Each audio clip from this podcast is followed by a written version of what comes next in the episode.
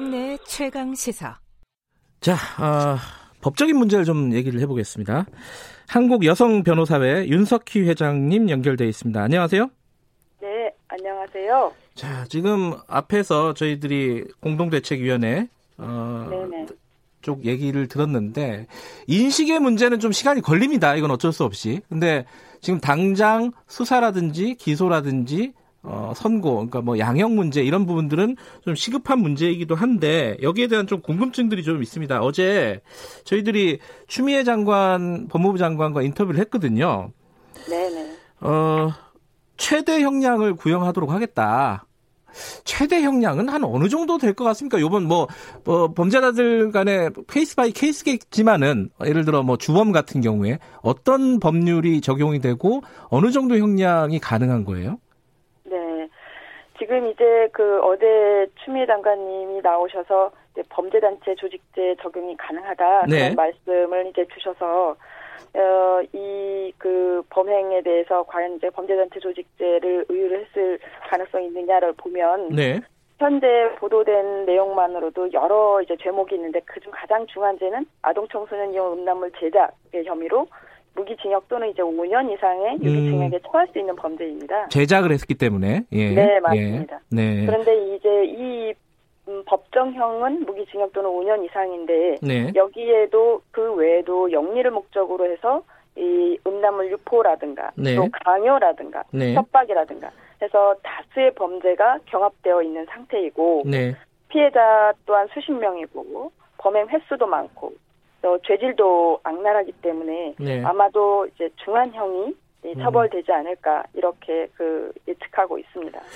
이게 범죄단체 조직 관련해서는요. 예컨대 이제 조주빈 같은 경우에는 어, 검찰 조사에서 이 같이 운영했던 사람들하고 상하 관계가 아니다. 어, 이런 취지로 진술하고 있다 그래요. 그러니까 이런 혐의를 피하려는 의도로 볼 수 있는 거 아니에요, 이거는? 네, 그렇죠. 그러니까 음. 상하 관계를 인정했을 때는 이제 본인이 주도적으로 네. 범행을 한 것이 되니까 네. 다시 이제 중하게 처벌받을 거를 의식하고 조금이라도 처벌을 덜 받으려고 네. 그렇게 진술한 것으로 이제 보고 음. 있습니다. 그 이제 조주빈이라는 사람 한 명만 처벌을 해서 이제 이게 해결되는 문제가 아니기 때문에 어 네. 여러 운영자들 그리고 어 거기에 관람자라고 할까요? 가입자라고 네. 할까요? 자, 이런 사람들은 어떻게 처벌이 되는 것인지 이게 또 궁금한 부분입니다. 네.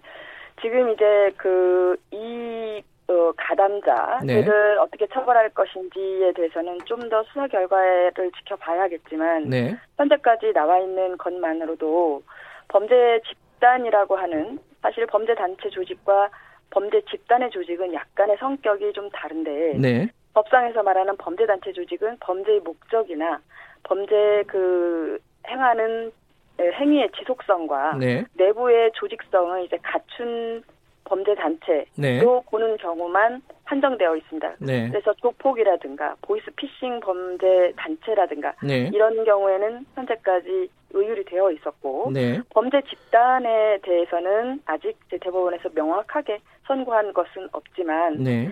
어, 이 범죄 집단은 단순하게 이제 지속성이 있지는 않아도 된다. 범죄의 목적과 통솔 체계만으로도 충분하다. 네. 현재 박사방의 경우에는 아동 성착취 동영상을 유포할 목적으로 회원도 모집하고 네. 그중 일부를 직원이라고도 부르고 자금 세탁하고 음. 아동 청소년을 성폭행하게 하고 네. 또 이제 그런 것을 그 방에 올려서 네. 경제적 이득을 이제 취하고 자신의 뜻에 맞지 않은 여기에 가담하지 않는 회원들을 퇴장 조치를 했기 때문에 네. 일정한 그 구성원 자체가 자기의 역할을 분담하면서 그곳에 함께 있었어요. 그러니까 범죄를 실행할 목적으로 네. 다수인이 동시에 동일 공간에 에, 모여서 있는 결합체이기 때문에 음, 지금 그 말씀드린 범죄 집단으로는 네. 우율이 가능한 게 아닌가 음. 이렇게 보고 있습니다. 그러면은 일반 참여자, 어, 관람자, 그 가입자 이 사람들의 신상도 공개할 수 있다. 이게 추미애 장관의 인터뷰였습니다. 이 부분은 법리적으로는 어떻게 보세요?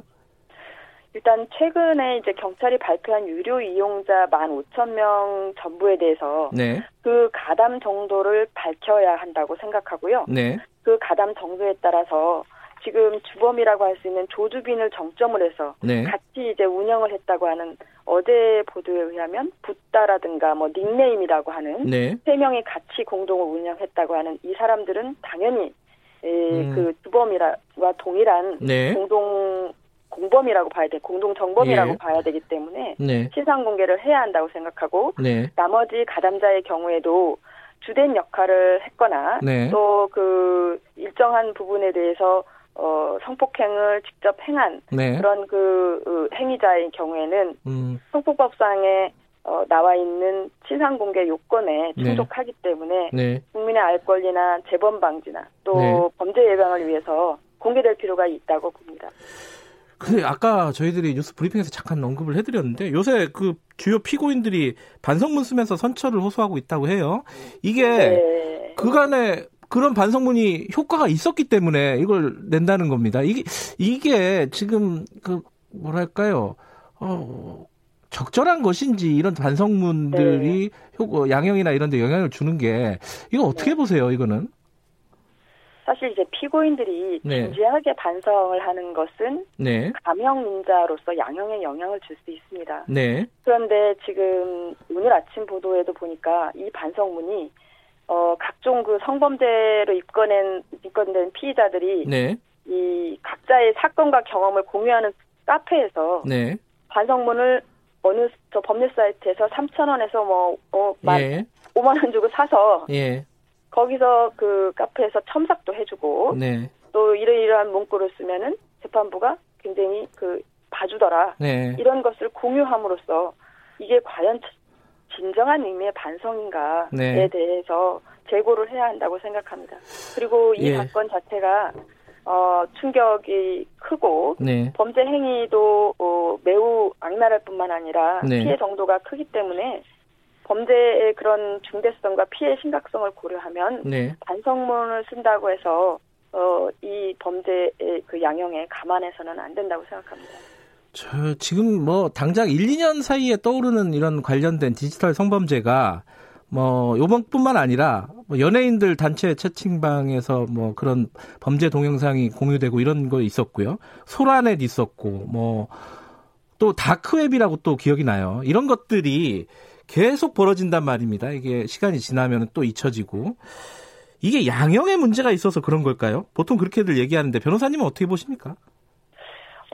어, 양형의 문제가 있었다고 생각합니다. 예. 그동안 저 이런 범죄 행위에 대해서 어, 법원에서도 너무 그 낮게 그 처벌을 해왔고, 네. 그리고 또 중요한 것은 어, 이 범죄 행위 자체에 대해서 어, 범죄라는 인식이 굉장히 부족하지 않았나. 네. 그러니까 몇백 명이 모여 있는 그 방에서 그 행해지는 그러한 행위에 대해서 가담자들도 서로 부추기고 그리고 어, 지시하고 지시한 거에 따라서 네. 아바타라고 할 수 있는 그 피해자가 네. 그 행위를 보여주고 하는 것을 즐기고 어, 또 사고 네. 어떤 피해자의 고통과 분노를 전혀 고려하지 않고 그런 그 행위한 것에 대한 의식이 전혀 없어서 네. 현재까지도 어, 이어온 것이라고 생각합니다. 이번 사건은 좀 달라지는지 한번 좀 지켜보겠습니다. 오늘 말씀 감사합니다.